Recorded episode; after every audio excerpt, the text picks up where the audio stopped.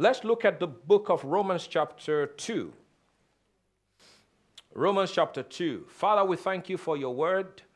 Lord, today we ask, oh God, that there will be grace released upon your people to understand and to comprehend and to enjoy the goodness of God. May your word come with authority. May your word come with power. May your word come with conviction. And Lord, may your people come into an understanding of your goodness. You are a good God. And we give you praise for being who you are Amen. to us, to our church, to our family members, in Jesus' name. Amen. Romans chapter 2 and verse number 11. If you find it, say amen. amen. Can we all read that?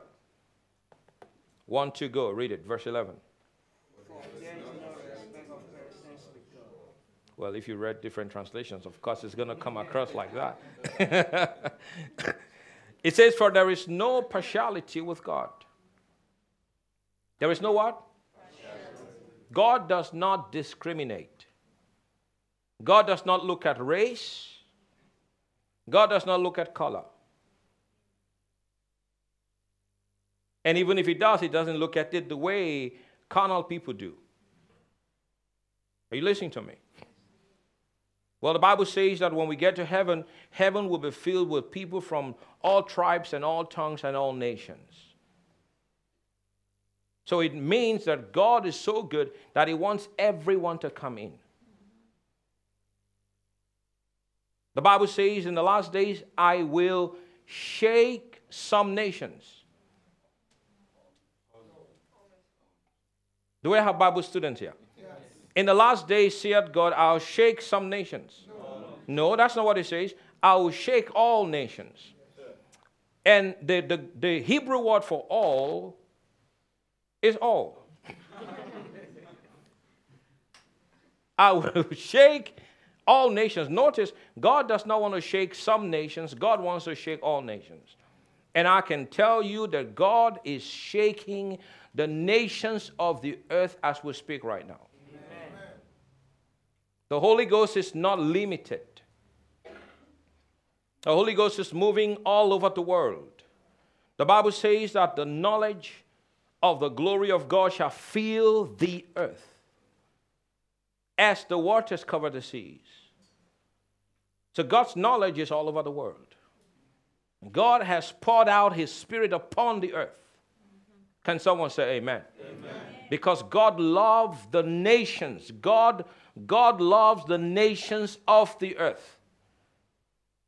Your tribe, your tongue, your nation, your, your, your skin color. And I like that because God is a God of uh, diversity. Come on, come on now, say amen. amen. God is very diverse. And I believe that the nations of the earth represent God. If you know what I mean by that. The nations of the earth, the peoples of the nations represent God. We came from God. Yeah. And God welcomes everybody and God loves everybody. Amen. The separation and the segregation and the division you see does not come from God. It is the work of the devil and it is the work of the flesh. Are you listening to me? God loves you. You mean so much to God. And I've said it over and again that if you were the only one on earth, Jesus would have come. That is how much he values you. So Romans 2:11 says for there is no partiality with God. Now I like the rendering in the Amplified Classic. It says in Amplified Classic for God shows no partiality, undue favor of unfairness. With him one man is not different from another. That's a good place to shout amen. amen. With God, one man is not different from the other. That simply tells me that what God has done for this brother, God can also do for me. Amen. That's what it means. What God has done for you, God can do for the other guy. It is no secret what God can do. What is done for others, He can also do for you. How many of you know that song? Some of you don't. It's a song, it's a very popular song. It is no secret what God can do, What is done for others, He'll do for you. That is the God we serve. What He has done for Mr. A, He can also do for Mr. B. So there is no room to envy someone that is, that is blessed by God. Because the same God that has blessed and honored them also want to bless and honor you. But here is what you must ask yourself. When you see someone who is being blessed, experiencing the goodness of God in their lives, you've got to ask the question what have they done? Because blessing or cursing does not come upon the believer accidentally. What did I say?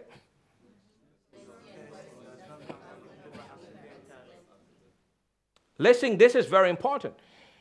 There are things you activate in the spirit that releases the manifestation of that which God has placed on the inside of you. The Bible says we have this treasure in an earthen vessel. You are blessed with all spiritual blessings in heavenly places in Christ. But here is my question Does everyone enjoy the fullness of the blessing? Why? Because not everyone has got a revelation of what is available to them in Christ. Excuse me. Can someone say amen? amen? So, having a revelation is important. Having a revelation is what? Let me say that again. Having a revelation is important. Why? Because revelation will stir something up in you, and revelation will propel you to do some things. Now we're coming close to Christmas. People are going to start preaching from Matthew chapter 2. Matthew chapter 2 tells us of, this, of these men that came from the east. They came from, from the east all the way from what we know today as modern day Iran. And they came all the way to worship the king that has been born. They traveled this treacherous journey for about three months, or more than three months, to arrive at where Jesus was. And when they came to worship this baby, they came with some very precious gifts. Now, I have gone to visit mothers who just gave birth I promise you, when I got to their homes, I did not fall on my face to worship the baby.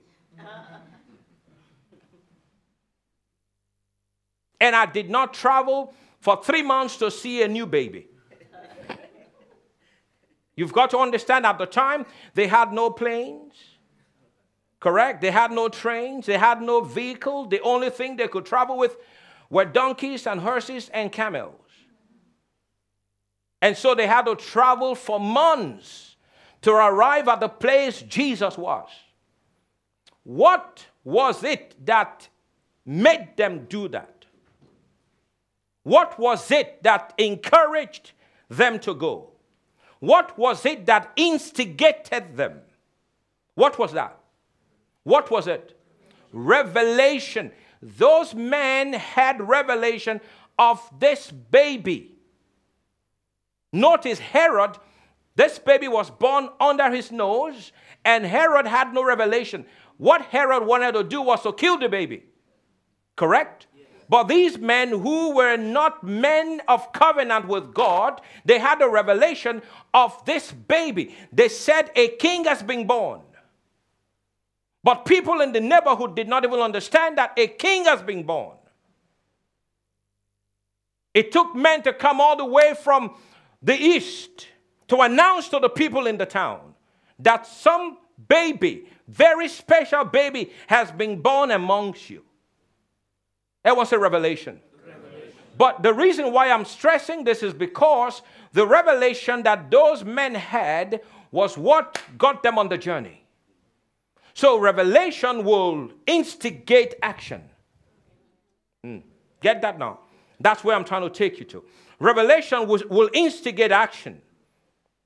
So it is when people have revelation of what we're talking about that will instigate action that will produce the blessing. Are you getting what I'm saying? What I said to you earlier is actually was a question Does everyone enjoy the fullness of what God has made available? No. Why? A lack of revelation. And a lack of revelation that does not instigate an action. The things of the Spirit does not just fall on your laps. You must do something to cause it to happen. Now, now don't get me wrong, this is not religion. I'm not talking about I'm not talking about the stuff you need to do before you go to heaven. That qualifies you a place in heaven or buys you a place in heaven. That's not what I'm preaching right here. So don't ever think that's what I'm saying. I'm not talking about you have to do good and give people money and give offerings to people before God will write your name in the book of life. No, that the Bible says, by grace you've been saved. Through faith, it is not your works, it is the gift of God. We understand that. But when you come into the household of God, you've got to learn how things work. Yes. Every nation you live in has got constitution.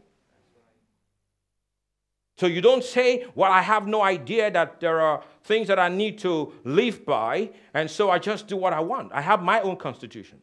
No, you can't have your own constitution in a nation because if you have your own constitution, you're not going to live right and live well in that nation that you're in. Correct? The moment you cross the border and you come into another country, you have to get rid of your constitution and take on the constitution of the country that you've just crossed into. So you can't go to the USA and say, Well, I'm coming from Turkey. We have our own constitution in Turkey, and I'm going to live by the Turkish constitution in America. I'm telling you, you'll be thrown into jail. Come on now, say amen. amen. You can't go to Singapore and say, Well, I've come with my Turkish constitution to Singapore, and I'm going to live in Singapore with my Turkish constitution. You will be thrown into jail. And in places like that, if you are caught uh-huh. doing some things, you, you will be thrown into jail for life. Come on now, say amen. amen. So, you know, a lot of Christians have come into the church, but they have refused to learn the Constitution and the way things are done in the house of God. They say, Yeah, but I've got my passport. Yeah, the fact that you have a Turkish passport or you have an American passport does not mean you'll enjoy America. Come on, talk to me. I'm preaching good. If you if you believe what I'm saying is true, say amen. Amen. Oh, but Pastor, I'm born again. I have my passport. Jesus is in my heart. I'm filled with the Holy Ghost. Absolutely. I believe it. When you die, you go to heaven. If Jesus comes back right now, you will go to heaven. There's no question about that. But how you live and enjoy the goodness of God in the kingdom of God will depend on how you apply the wisdom and how you apply the revelation of the Word of God. Amen. Say to two people God does not show partiality.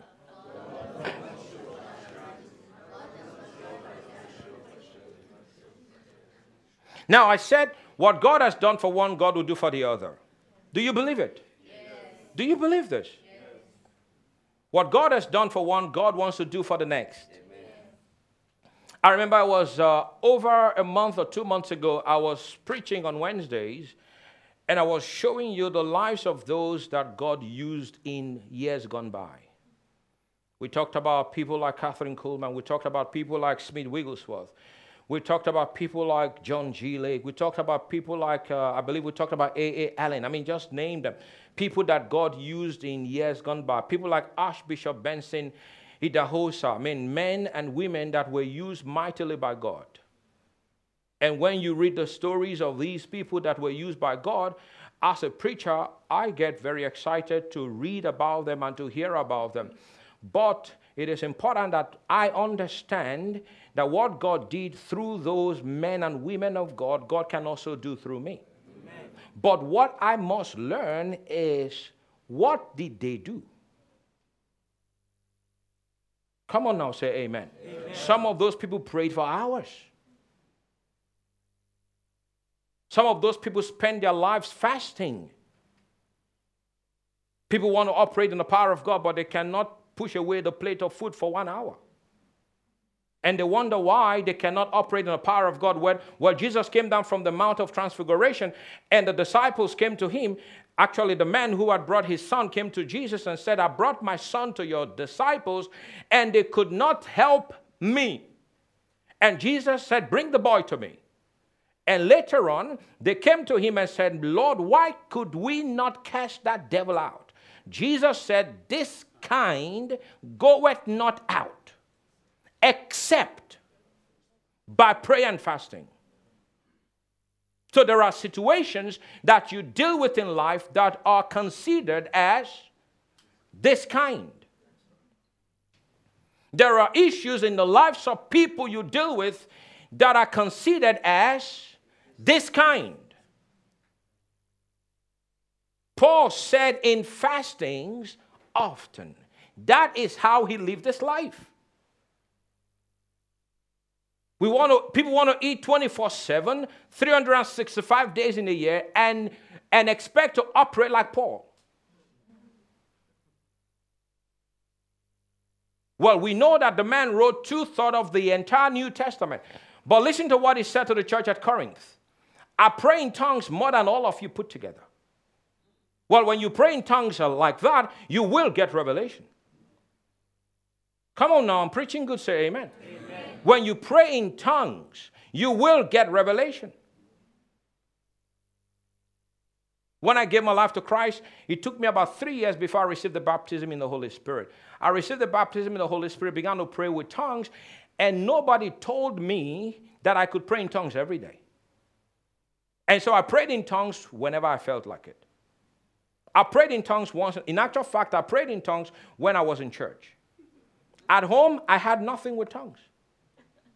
And then later on, it took a number of years, and someone, a young man, told us, I was probably about 19 at the time, when a young man, of course, young man, he was much older than we were, about five years older than we were, when he said these words to me and a couple of my friends, he said, if you would pray in tongues one hour every day, basically your whole life would change. That's what he was saying to us, I believe.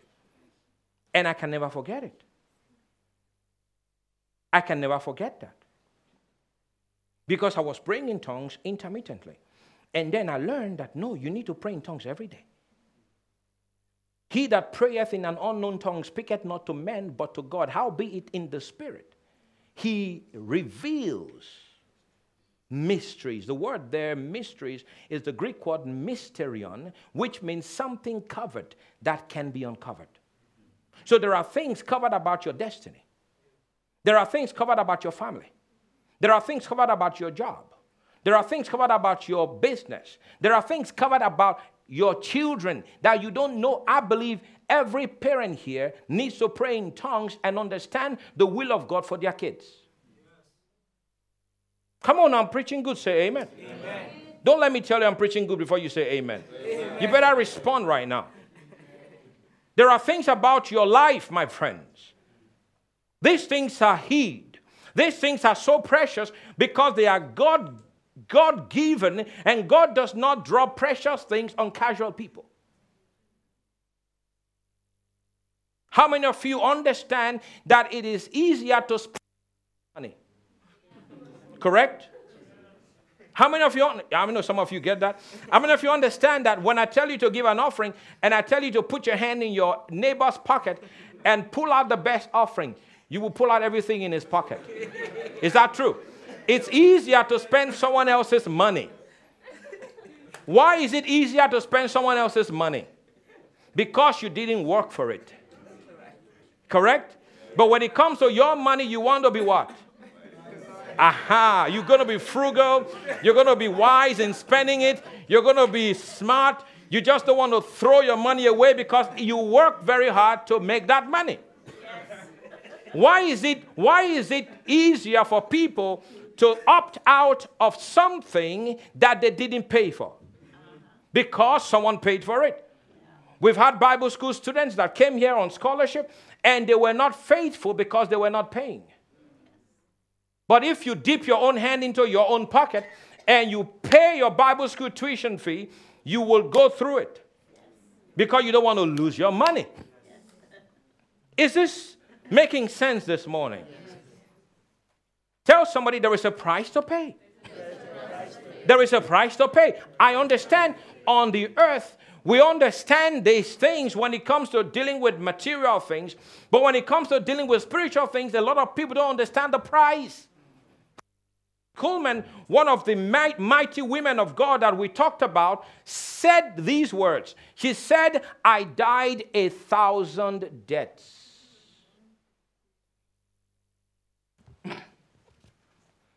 I died a thousand deaths. She said, I know the day Kathryn died. Oh, yeah. So she walked up the stage and the glory of God shows up. And people start getting healed and delivered and set free. And then you see that. She said this. I listened to her in one of her videos. She said, she said, young people see the glamour. They see us on stage and see the glamour, but they don't see what happens behind closed doors. It was said of the Englishman uh, Smith Wigglesworth, who did not even go to school, was not, he was an illiterate. But it was said of him that when you would, of course, you, you had to live with him to know that what was happening in his house. When you pass by his room, you look in, you see him sitting on the couch and speaking, but you see nobody there but he was talking to God. Fellowship. And the one you spend most of your time with, you smell like. The one you spend most of your time with, you look like. The one you spend most of your time with, you resemble.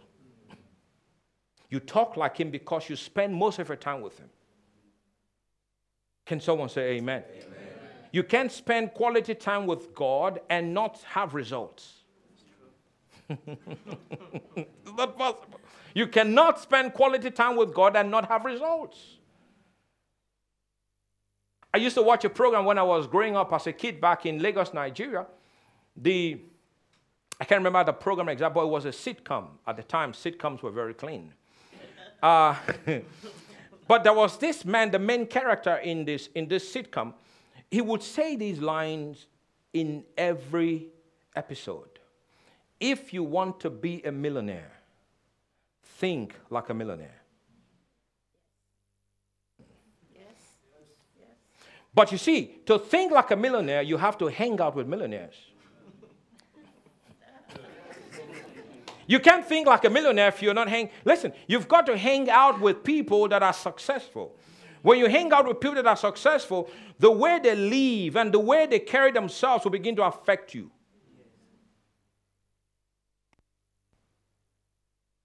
If all you've had is poverty, raised in the slums, raised in the ghetto, you think like ghetto people. and no, no, no, don't, don't, don't think I'm, I'm speaking in a derogatory term uh, in regards to people that, from, that came from the ghetto. I lived in the ghetto too. But God raised me up, amen. brought me out of the ghetto. Amen. Come on now, say amen. amen. But when you come out of the ghetto, you've got to renew your mind. Because you've got ghetto thinking. And ghetto thinking can be stinking. So you've got to get rid of that thinking thinking if you want to rise up to the place where God wants you to get to. And you've got to start to rub shoulders with people that are at a certain level in life. And when you begin to rub shoulders with them, the way they carry themselves, the way they talk, the way they, their etiquette, etiquette about life will begin to affect you. I mean, if you have seen people, my God, they come from somewhere, and so you want to bring them into the palace, and when they get into the palace, they mud it up.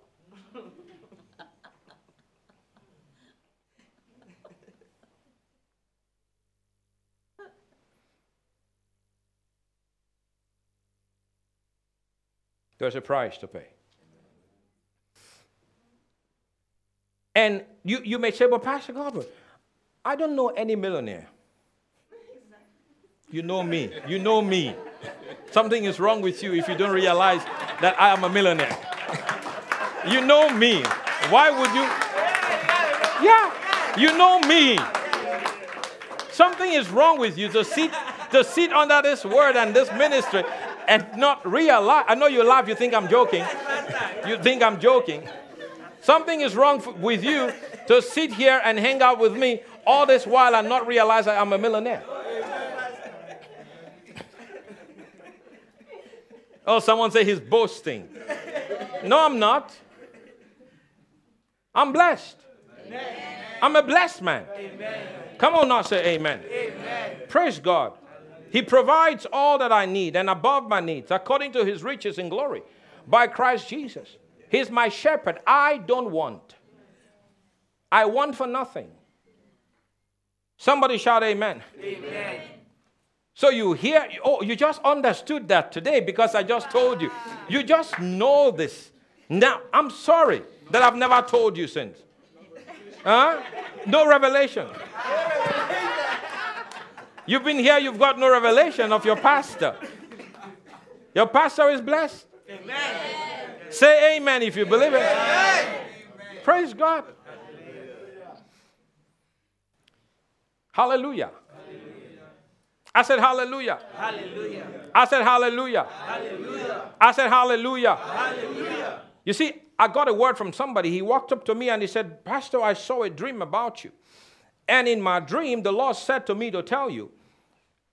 At the time he said that to me, he said, Because you've been faithful for 15 years, I will make you a millionaire. Amen. So, God you're jealous, that's why you're not clapping. If you clap, if you clap your hands, then it means you are next in line. Yeah.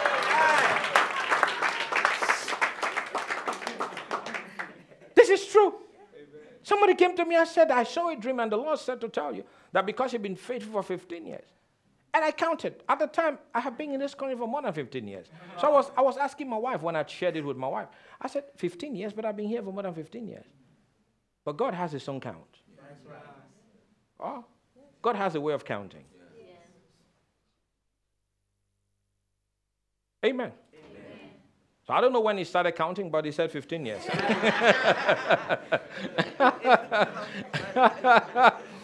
but that's okay with me. I'm good. I'm good. I'm good with that. 15 years, okay, that's fine. I've been here for more than 15 years, but he said 15 years, okay, that's fine. Amen. But uh, again, if there is any message you get from that, not just getting excited for me because God has made me a millionaire, because the Bible says He called those things that be not as though they were. And I'm not going to wait until until I start seeing a million, two, three, four, five in my bank account before I begin to declare that I'm a millionaire. Abraham did not wait until Isaac came before he introduced himself as Abraham, father of many nations. So I want to introduce myself to you as a millionaire today so you know. Just know it. Just know it. Just know it. Amen. Praise the Lord. And I, am dressing like a millionaire already because I'm a millionaire. And so don't get jealous now. Come on now. Shout hallelujah. Don't get jealous. Rejoice. And the thing about God is the way I, I work with God is this I say to God many times, I say, Lord, you know I wasn't asking you for this stuff. I was minding my business when you came, you came to me and you introduced something to me. And you see, when God comes and introduces something to you, He is obligated to do it. Amen. The Bible says that heaven and earth shall pass away, but my word shall not pass away. Amen. Come on now, shout hallelujah. hallelujah. The word of God is like the snow and the rain that cometh from heaven and returneth not back again, but waters the earth and makes it bring forth and bud, that it will give seed to the sower and bread to the eater. Come on now, say amen. amen. And so that brother said that to me, and, and, and it was just a confirmation, really. Because prophecy, it's not information, it is confirmation. He wasn't informing me of something I didn't know. Because the Lord had appeared to me in 97 in the month of February on a Tuesday as he walked into that room. And while the Lord was there with me, I, excuse me, while the Lord was there with me, I could, uh, I could see everything in the room. Everything was vivid the bed, uh, the ironing board, the clothes hanging, and everything that the Lord allowed me to see while he was there, dressed up in white robe, and sat beside me on the bed. And, and then I struck up the conversation. I said, Lord, there's something I want you to do for me.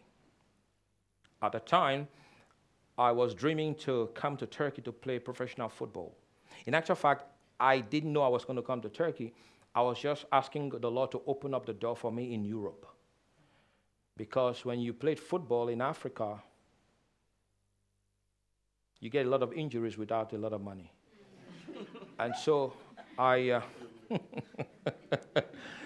so I didn't want to play professional football in Nigeria, where I came from. You know, so, but I had the opportunity. If I wanted to, I would have just gone to a club and all of that.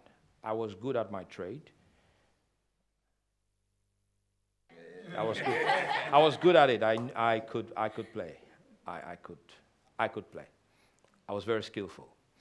Anyway, so I, I was just praying, Lord, give me an opportunity to go to Europe. And so something opened up in Austria, in Vienna, and they wanted to get a, a, a natural left, left footer, somebody who plays with it, because I'm lefty. So they wanted somebody that plays with his left. And that was from Rapid Vienna. At the time, it was the number one club in all of Austria. Well, that fell through. I had, I was going through an injury, recovering, and so I did not get a chance to make the trip. Somebody made the trip in my place, and he had like a two-week uh, trial with the club, and he succeeded. They sent him back to Nigeria. He got his uh, clearance from the Nigerian Football Federation, and he went back to Austria, and he played for the club. And I said, "Oh, my, my opportunity." and uh, I felt like I lost that opportunity. But really, God had something else in mind. So in February, Jesus appeared to me in this vision, and he sat on the bed, and I said, Lord, there's something I want you to do for me. I wanted the goodness of God. The goodness of God. And he said, he, he responded, he said, What is it? What do you want? Guess what I asked? Can anyone guess? Those that have heard it don't say anything. You've heard my story. Those that have not heard the story, what do you think I asked the Lord to do? You would think I would ask the Lord to give me a million dollar contract with Real Madrid. Because at the time, Real Madrid was my number one team in Europe. I really wanted to play for Real Madrid. And I really wanted to play for the Nigerian national team. Growing up as a kid, I was already invited to the Nigerian junior team. So, but I, uh, guess what came out of my mouth? When the Lord said, What do you want me to do for you? I said, Lord, I have heard so much about the rapture. Oh my God. What has the rapture got to do with this? I said, Lord, I've heard so much about the rapture. Please help me to take part in the rapture when it will happen. I stand here today with all honesty. I was a child of God at the time, but honestly, that was not my prayer point. I had one prayer point. Everyone say one prayer point.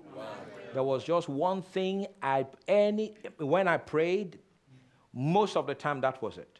If you looked at my list of prayer needs, that would be number one. I wanted a professional football club in Europe. But here was the Lord with me. I had the opportunity to ask because He said, What do you want? Like an open check. Fill the check. How much do you want me to give to you? And I said, Lord, I want to be part of the rapture. Oh my God. But I'm glad I did. I'm glad I did. Because the moment I said those words, the Lord put his hand on my forehead and he said these words Because you have asked for this, behold, I give you riches and honor.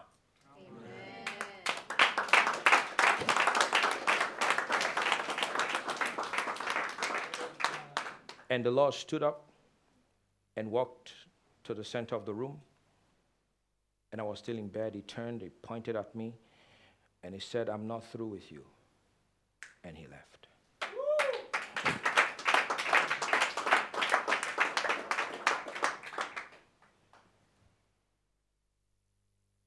It seemed like a dream, but the things in the room were vivid. The bedspread was blue. I saw the next bed on which my brother slept. I saw the clothes hanging. I saw the door separating two rooms where the Lord. It didn't seem like a dream, but it seemed like a dream. When the Lord left, I woke up. Seemed like a dream. I ran out, and the first person I told was my mother. It was in the day. I had come back from training in the morning. I just said, let me sleep for a while. Because I used to go to training early in the morning to get myself ready for the Europe trip. I said, Mama, because I call her Mama, Mama, the Lord just appeared to me now. This is what He said. Mom didn't say much. I didn't know mom knew that I was not supposed to play football.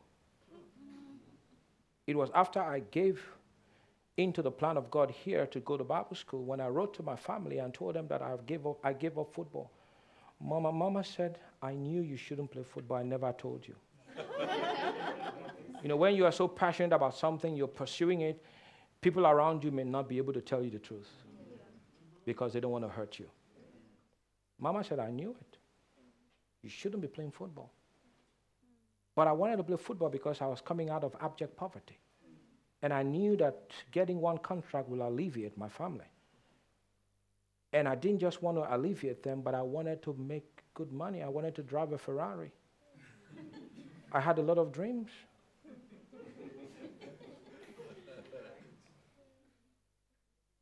I was in love with a girl at the time also.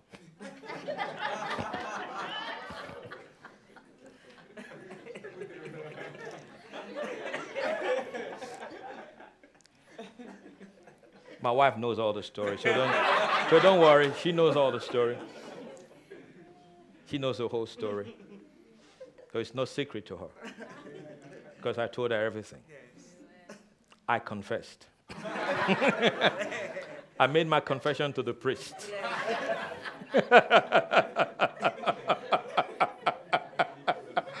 and this priest is a royal priesthood, by the way. So I made my confession to, the, to a royal priesthood. I told her all the stuff, you know, the things that I, I was involved with this girl, and I had to get a contract. Because me and her, we sat and we talked about the future. We talked about how we're going to do this and do that. I wanted to marry her quickly. I needed money to do that too. and I had to impress the father. But um,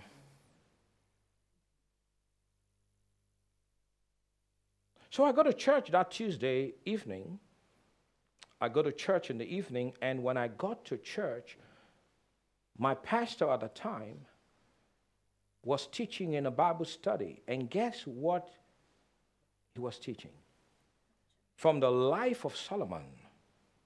When Solomon became the king in place of his father David, he went to Gibeon.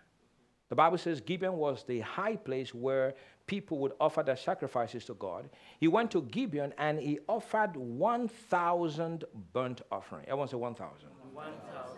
Now, his offering to God was excessive.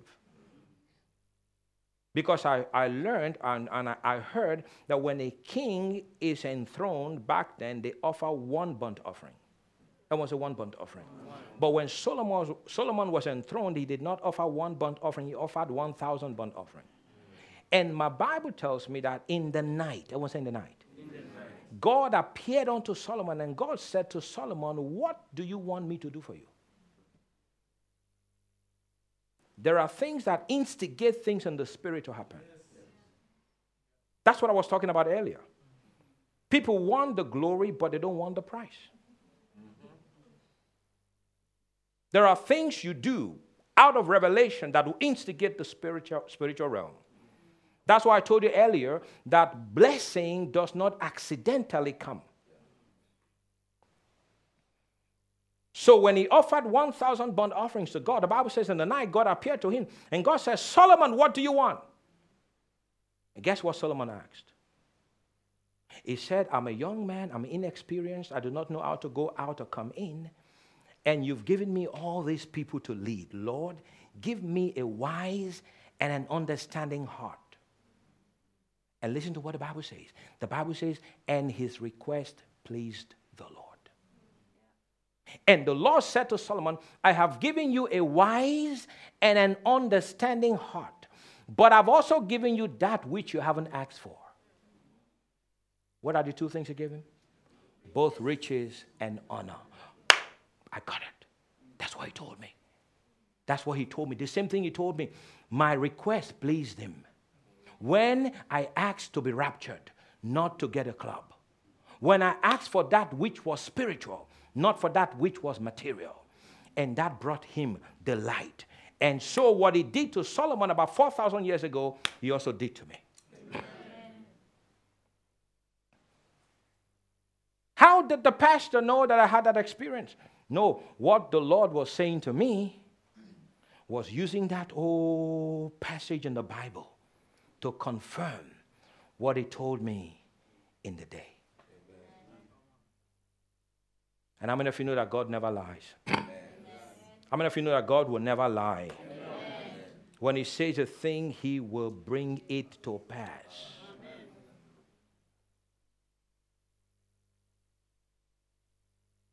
Can someone shout hallelujah? Hallelujah. Can someone shout hallelujah? Hallelujah. Can someone shout a better hallelujah? Hallelujah.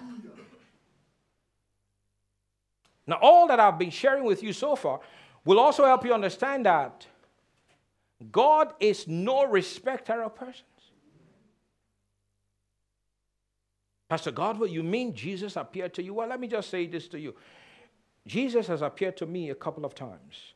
When I also arrived Istanbul, Turkey, in 97, the Lord appeared to me. But when he did in November 97, he did not say anything to me. I'm sorry, he did say something to me, but what he said was not a lot. He said, I am satisfied with you. That was it. And he left. So I've had the privilege, the honor. That's why the ministry of uh, the late Kenneth Hagin stirs me a lot. I read this book, I Believe in Visions, and that book impacted my life. I can read that book every day. I'm a big believer in the supernatural power of God. I'm a big believer in the revelation of God. I'm a big believer in visions.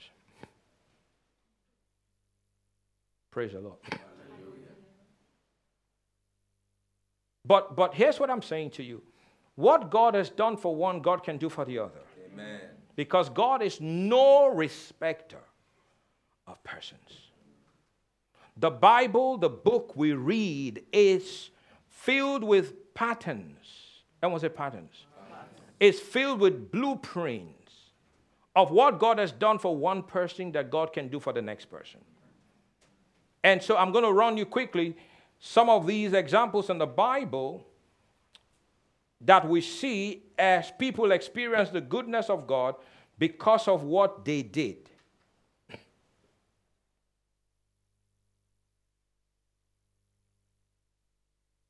The Bible says in Deuteronomy chapter 30, verse number 19, I set before you this day life and death.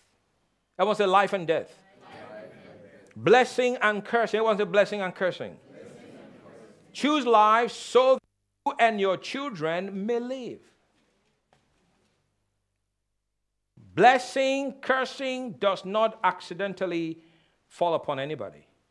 You've got to choose one. Notice it says, choose life so that you and your children will live. Can I talk to parents just a little bit? The decisions you make will affect your children.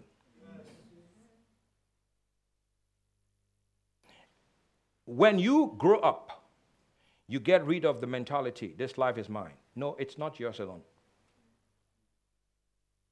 It is babies it's mine. It's my life. I can do whatever I want. No, you cannot do whatever you want. Because what you want may not be what is good. What you want may not be what's going to favor your children. Can someone say amen? amen? So the decisions you make will affect your children. See, this is where generational blessing comes, and this is where generational cursing comes. See, this thing Africans pray a lot about. My father's father, my father's father's father. What happened to them? It will not happen to me. Let me tell you, you can be the one that stops it. Amen. And they got into what they are into because of the choices they made. You can begin to make choices that brings glory to God. And when you begin to make choices that glorify God, God will honor you. Amen. God said in his word in the book of First Samuel, I will honor those that honor me, and those that despise me, I will esteem them lightly. So, with all this thing about generational curses, I'm here to introduce to you generational blessing. Amen. That amen needs prayer. Amen. I'm here to introduce to you generational blessing. Amen. You can be the man that will introduce generational blessing into your lineage. Amen. I believe you are the man. I believe you are the woman Amen. to introduce generational blessings into your lineage. Amen. You don't have to suffer what your father suffered. You, your kids don't have to suffer what your, your father or your grandfather suffered. You have to make choices that will bless your children. The Bible says a good man will leave an inheritance unto his children's children. That's generational. Come on now, say amen. amen. In Joshua 24, verse number 15, it says, Choose ye this day whom you shall serve. Who's going to choose? Who is, who is the one who, you are the one to choose. See, God does not choose for you. God already told you what to choose. God says to you, choose life. You see, this is the reason I, I posed that question earlier on. Do we have every Christian take, take advantage of the benefit of God? Do they all enjoy what God has given to us? Why? Because there are Christians that are still making poor choices. Choices that glorify the flesh. Correct? Choices that glorify the flesh. If you keep making choices that glorify the devil and glorify the flesh, you are hindering yourself. Is it okay if we preach the truth? Yes. Huh? Is it okay if we preach the truth? Yes. So if you run around and do stuff that's not to the glory of God, you are destroying your destiny and you are destroying the future of your children. Now, your children will get to the age of accountability where they have to make their own choice too. I understand that. Until then, your decisions will affect them. I bumped into a guy, I was out on evangelism years ago, and I bumped into this guy in TBS. If you know what TBS is, the abbreviation for Tarlabaşı. so, I bumped into this Nigerian guy and we got talking. I was out on evangelism, just meeting with people and all that.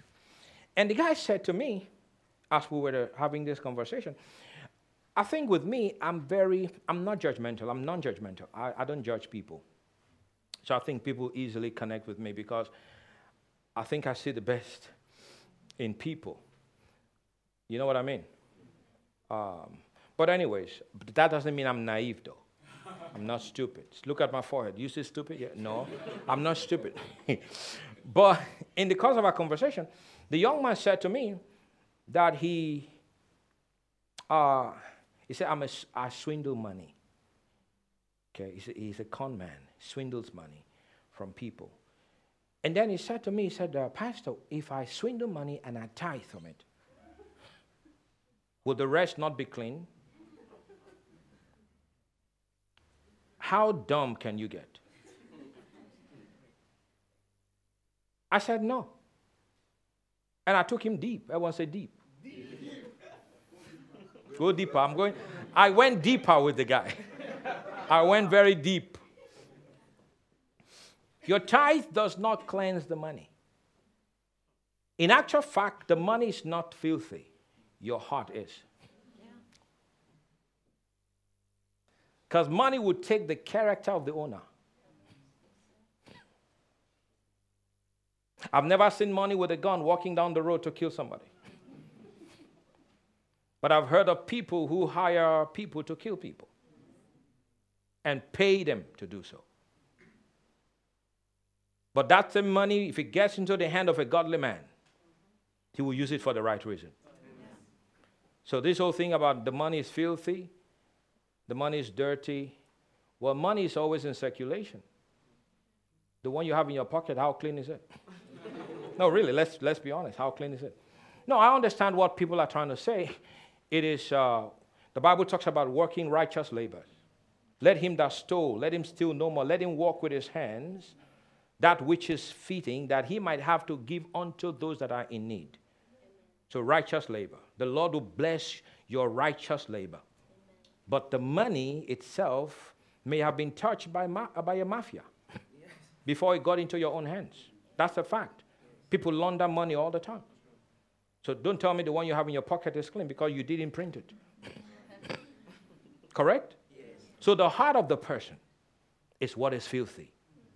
So then I began to deal with this condition. I said to him, in Exodus chapter 20, where it talks about those that worship idols, right? right? I'm the Lord your God, thou shalt not worship any other gods before me, for God will not take it lightly with those who worship other gods, for then he says that there's going to be a curse upon them unto the fourth generation. That was the fourth generation. So I helped him count. I said, You, your son is your first generation. Your son's son is your second generation. Your son's son's son, third generation. Your son's son's son, son is your fourth. I said, The curse on your life will extend to them.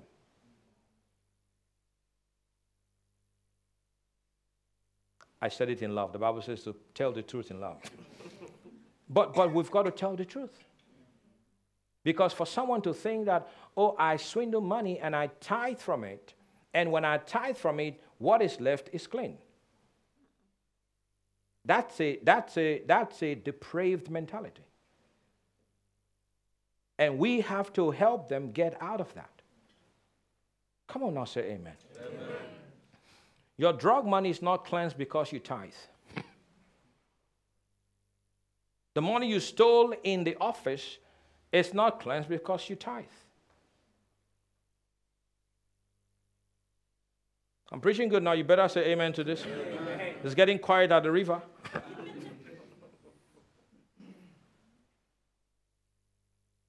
Honor the Lord with your substance from righteous labor and with the first fruits of all your increase, so shall your barns be filled with plenty, and your vats shall overflow with new wine. God will honor those who honor him. Amen. Can someone shout amen? amen? Key number one you want to see the favor of God? Do favor to God's people. Galatians 6:10 says, Therefore, as we have the opportunity, let us do good to all men. I want to say to all men especially, I want to say especially, especially to those of the household of faith. When you do good to God's people, you will experience the goodness of God. I'll give you a few examples and I'll finish. The midwives in Egypt, everyone said the midwives. midwives. The midwives in Egypt, in Exodus chapter 1, look at verse 20. Therefore, God dealt well with the midwives and the people multiplied and grew very mighty. And so it was because, I want to say because, because, because the midwives feared God that he provided households for them. Now, these midwives were instructed by Pharaoh when the Hebrew women deliver, if they give birth to a male child, Kill that child. Is that what they were told to do? But the Hebrew, the midwives did not do that. They did not obey Pharaoh's instruction. And because they did God's people good and favor, God gave them their own homes. Amen. Anybody getting this today? Their act of kindness towards God's people earned them a place in God's record. The good things you do for God's people will earn you a place. Can someone shout hallelujah? hallelujah? Look at the next person, Rahab. Moses was dead at this time, and Joshua assumed the role of leadership. And uh, he sent two spies into Jericho. He said, Go into Jericho and spy out the land and come back with report. And these spies got into Jericho, but things went crazy. Someone noticed that two men had come into the city. And the army and the king was ready to kill them. But here is a harlot. She hid them in her house. She did this. This was a risky thing to do. Because, you know, if you do stuff like that, you are, what they, what, what's the name for people, people who sell out, who sell out their nation? Huh? They committed treason, right? Right? You, you are collaborating with the enemy. Is that correct? You, you, they call you all kinds of names. Is that true? That's a terrible act. She put her life on the line to help God's people. Come on now, say amen. amen. And what happened? She became the great great grandmother of King David. Talk about blessing. Talk about the goodness of God. You became the great great grandmother of King David. King David is considered the greatest king Israel ever had.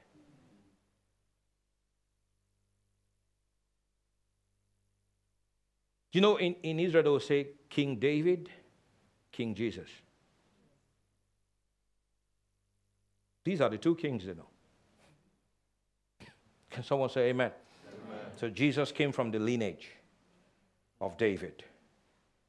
For those that will go out of their way to treat God's people with favor, there shall definitely be a great return before this year runs out. The third person is Dorcas.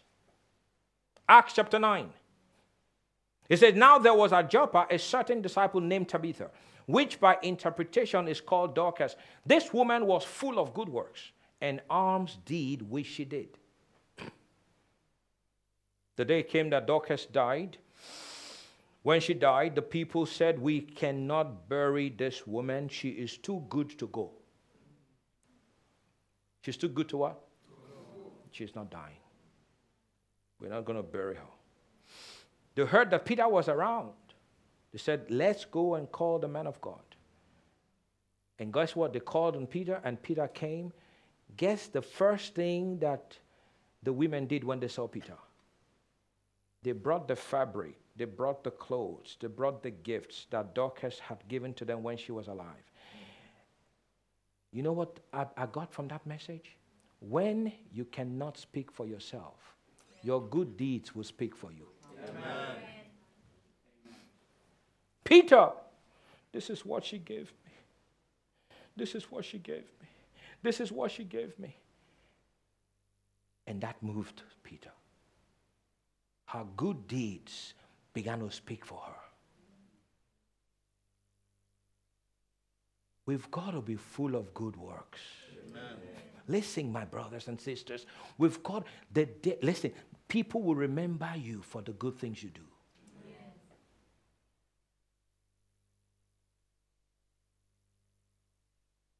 Always do good. Always do good. I say, always do good. Amen. Some people are enjoying the good their father did. This is true. Some are enjoying the good their father did. Not what they have done, but the good that was done by their father. A good name is better than gold and silver. And in all relationships, all relationships I have, I, I, I, do not boast, but I tell you this to help you. I treat people kindly. I will be the last to break it off. I'll do everything I can to walk in peace with you. treat people with respect, treat people with honor. The people you treat well today might be your helper tomorrow. When you look at people and you, you despise them, you talk down at them, you make them feel. You see, sometimes that is the challenge of being, one of the challenges of being a pastor is treating everybody well. And you know the way we do it here. I treat everybody special to me. Everybody is everybody is special. Everybody is special. Come on now, say amen. amen. That's one of the challenge you have in the ministry, dealing with different people, because you have places where Mr. Money sits in the front and the rest sit in the back.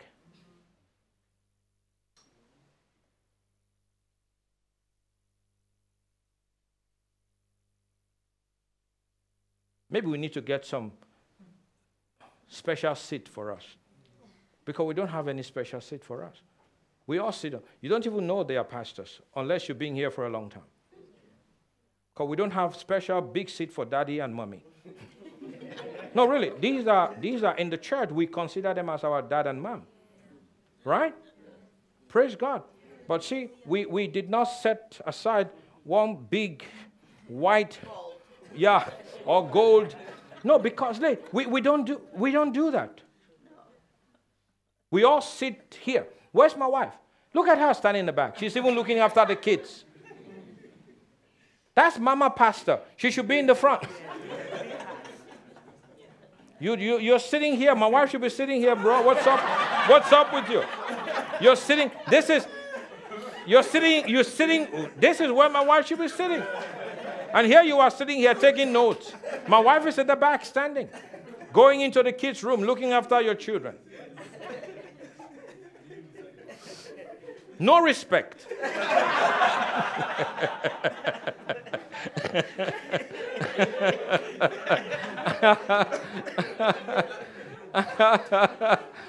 uh,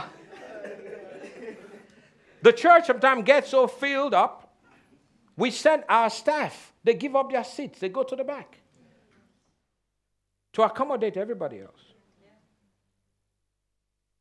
So treat people with honor. Some of the relationships I have today with some people, I mean, very influ- some very influential people. I mean, there's this guy, I mean, he was the, he's still the international representative for the Full Gospel Businessmen's Fellowship. International. Travels the world. God gave me a call. Said, ah, Pastor God, I got your number from da da da da da. Is it okay if I meet with you? I didn't know who he was. but honor people. So I said, okay, let's meet. We met up, and that was it. The rest is history. Today we are tight. And through him, I've met even the president, the president of the Full Gospel Businessmen's Fellowship in all of Nigeria. You don't know who you are meeting. Treat them with honor. And even if they don't have anything to give you, that is the more reason you need to treat them with honor.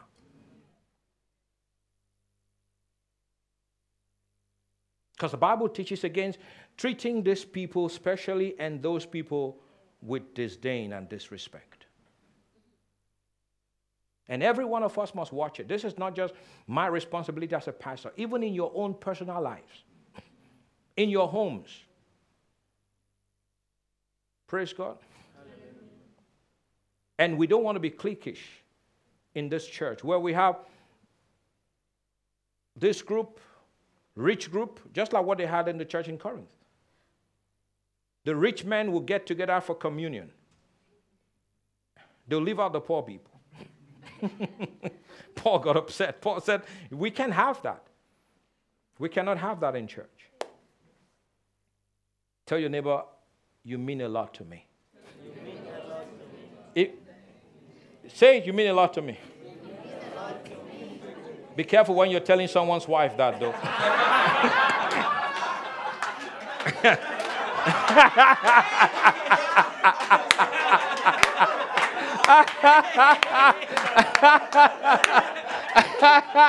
Again, I saw, I saw one brother. I saw one brother. He turned, he looked at this You mean a lot to me. And it's about to turn, and that's somebody's wife. You mean a lot. You, don't say it.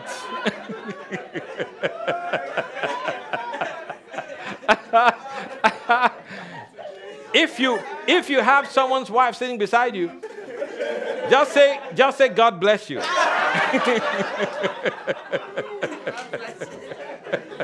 yes, I know.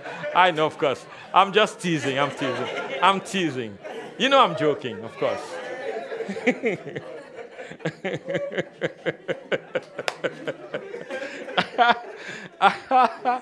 you know, sometimes we say things and then we realize, oh my God, why, why did I even ask them to say that? because this guy is sitting in a very hot seat. Here, here, this man. This seat is too hot. he looks here, oh, oh. He looks over here, that's someone's wife.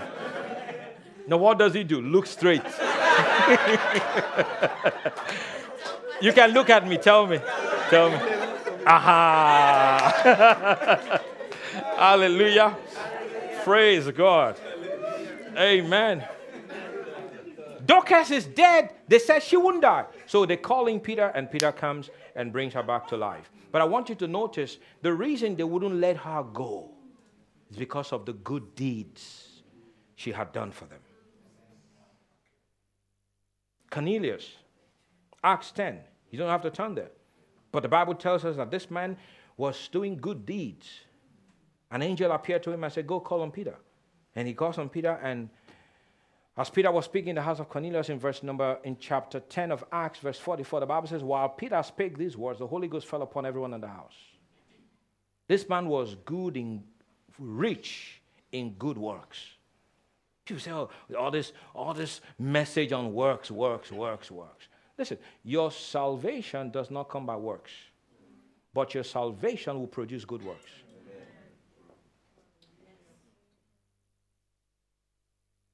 Jesus was anointed, Acts 10:38, how God anointed Jesus of Nazareth with the Holy Ghost and with what? Who went about doing what? Good. We have to be filled with good works. This church will be known as a church that is demonstrating the good works of Jesus Christ. Amen. Can someone shout amen? Amen. In Luke chapter 7, you don't, I'll just ref, reference to it. From verse number 2. They came to Jesus and they said, they said to Jesus, This man needs you.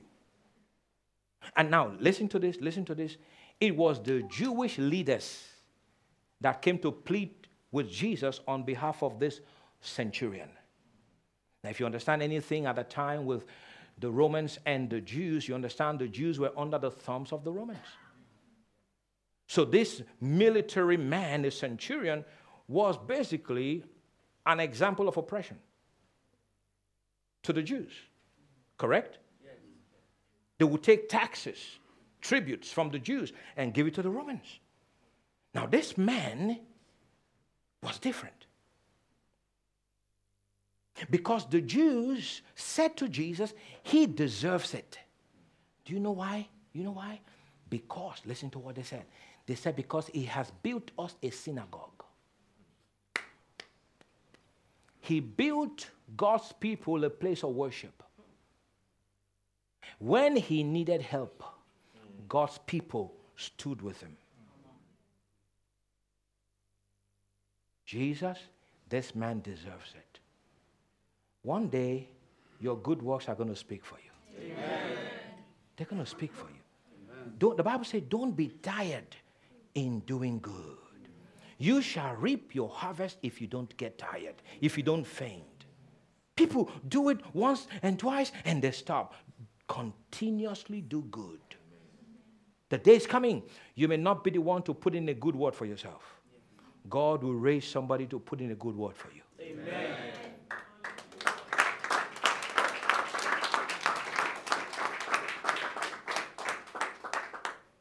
What, I'm, what I've been building for some time now, for some years, are good relationships. Good relationships. Good relationships are more important than gold and silver. Good relationships will bring you into places money cannot. Good relationships will open doors that money cannot open. Good relationships. My wife will tell me sometimes, uh, Are you in touch with that person? Oh, yeah. She said, you, you, she basically just like, Good job, because when I connect with you, you have to tell me, Leave me alone. Because I'm not going to leave you. When I connect with you, I connect with you. That is one of the things I appreciate. I, I've told the staff, this is one of the major things I appreciate about Pastor Gregory Dickow. We are like this. Why? Because that's the character, that's the nature. Since he came here to preach, he, he, he writes me almost every week. So he does not write me because he wants a pulpit. I was in his church in Chicago, and my God, oh my God. He's not looking for a place to preach. He has a mega church.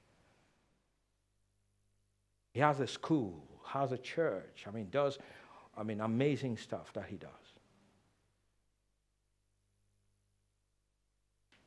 It's not like he's looking for a place to preach, but, but, but the simplicity, the down to earth attitude.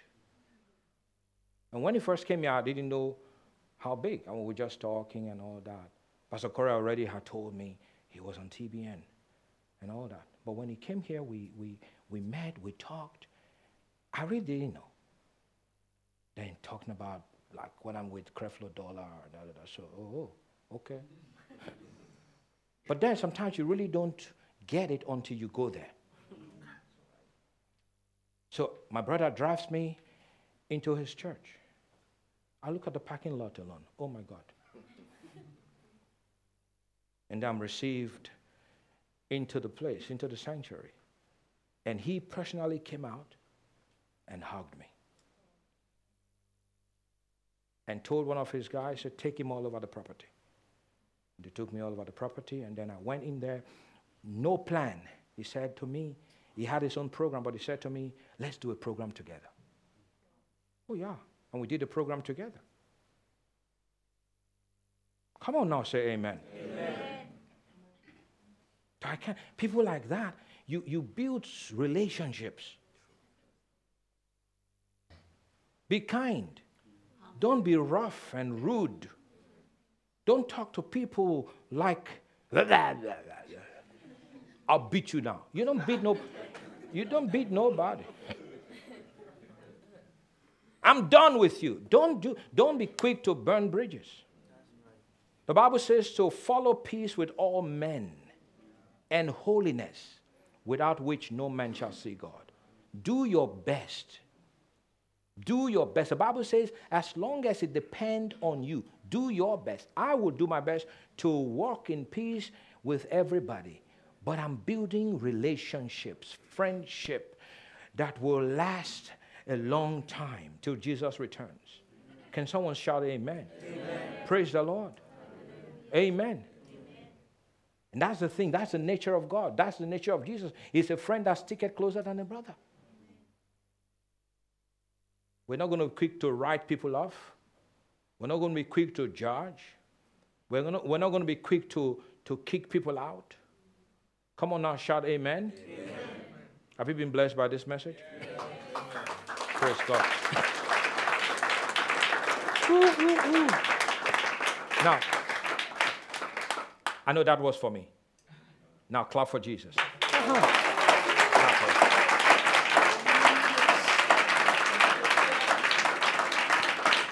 Good. Now that is for Jesus. Now one for the Holy Ghost. yes.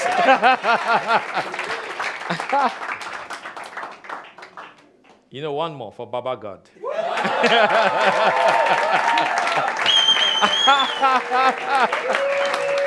Come on, give the Lord a shout of praise. The Lord. Hallelujah.